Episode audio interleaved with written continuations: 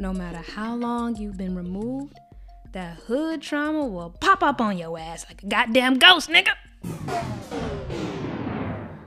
Yeah, so this one's kind of um interesting because I feel like so that obviously I know that there's all types of traumas. I think it's interesting though that I think the only people that get to talk about hood trauma is rappers. you know. Uh yeah, this was a thought I had the other day cuz it's actually something that I think about a lot and I think it's really interesting to talk about hood trauma. And more and it's more interesting to me because it just brings up different thoughts about um time and how we experience it, right? So like I was raised in the hood and had lived in the hood for a really really long time.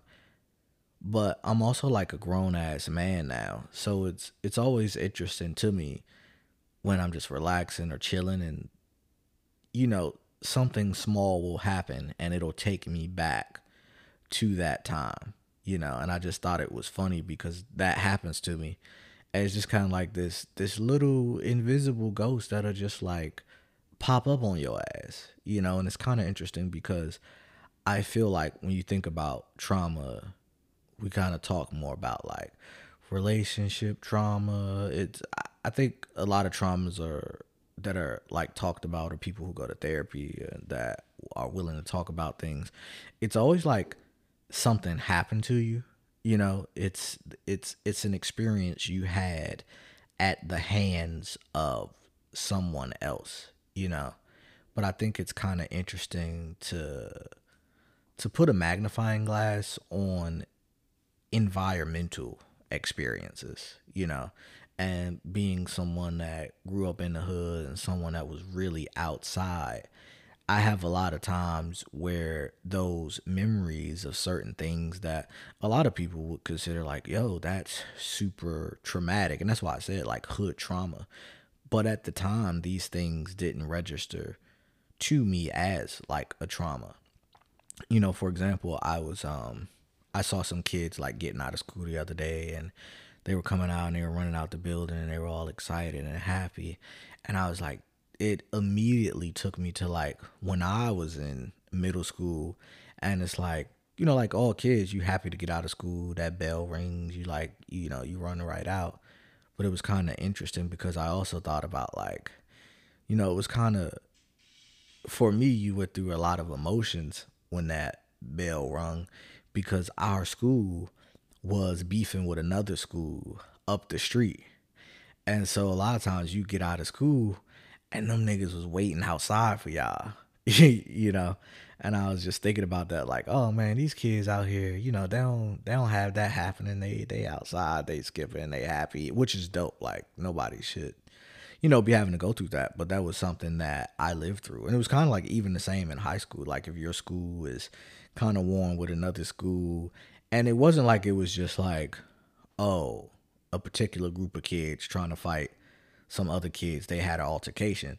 This was like nah it was for everybody. Like you know because the the schools that i went to we wore uniforms so we were like easily identifiable. So it's like bro if you happen to be coming to school or leaving school and you ran into this other school nigga it was up it was fighting it was you know you either ran or you fought. And you should probably do whichever one you do best. That's the that's the one you want to do you know. So that that's just like a you know a small example of just like like hood trauma. And i think sometimes i forget when i'm talking to other people that that hasn't been everybody's experience you know. Every black person didn't grow up in the hood you know. Er, like they're just like you know certain things that freak people out or they are uncomfortable with but you know a lot of that shit like actually shaped my brain and how I experience things is interesting. You know, because like Jay has a line in one of his songs. He's like, I think it was on the the the monster verse where he's like, "None of you seen the things that I seen. I still hear fiends scream in my dreams." And I was like, damn, that's crazy because at the time, like he was, you know, he he was married and starting a family and Five Hundred corporate, you know, five hundred, you know, corporate like Jay Z guy, not the Marcy Project guy, and here he is saying like, "Yo, I still hear like drug addicts screaming in my dreams," you know, and that was that was always like a very profound line to me, you know, because I identify with a lot of that shit. Just you know, growing up in the hood, certain experiences you have, whether like seeing somebody get shot or seeing somebody get robbed. I just thought like you know, when you get older and you live in a different lifestyle and you're in a different environment, that that shit will be gone. But that's not how trauma works. You know, that's not how experiences work. Even if it's something like positive, that shit like still sticks with you and is it's it's it's in your body.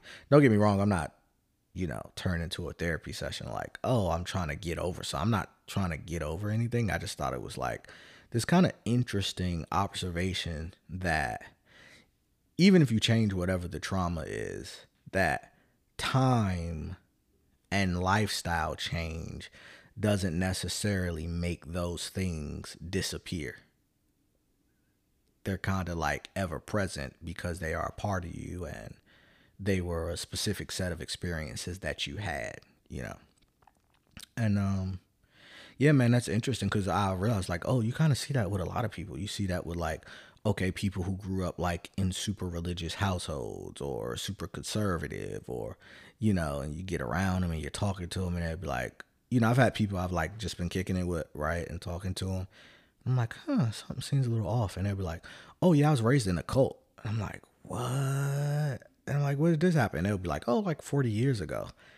And I'm like, damn and they can you know they can immediately go back to like what their time was like being brought up in a cult or being brought up in a very christian or islam or like whatever type of household and the things that they experience by that you know so it's it, that was just um a really interesting thought that i actually have a lot but i was able to some and sometimes that's how like my tweets and social media posts kind of work is I'm capturing I don't know, it's almost like fishing. Like um the rod and the bait is out and then every once in a while I'll be like, "Oh, something's on the line." And it'll be this this thought that I'm able to capture that's kind of been elusive, but it's been in my brain and I'm, you know, that's how a lot of my tweets are. It's actually like I'm tweeting it in the moment, but sometimes I'm not even aware of how long that thought has been actually in my brain. It was like it was just at the right time, the right situation popped up, and I was like, boom,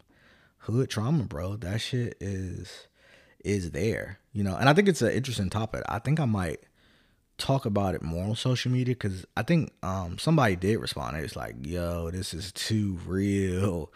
You know, I was like, yeah, I'd be interested to hear more people again who are like not rappers or trying to get paid from that experience like talk about that especially like when you when you live in a completely different environment now you know but what goes through your mind if you do hear gunshots or you see a certain image on tv or like you know i'd be curious to know how other people's thoughts about that is. So uh, all right brb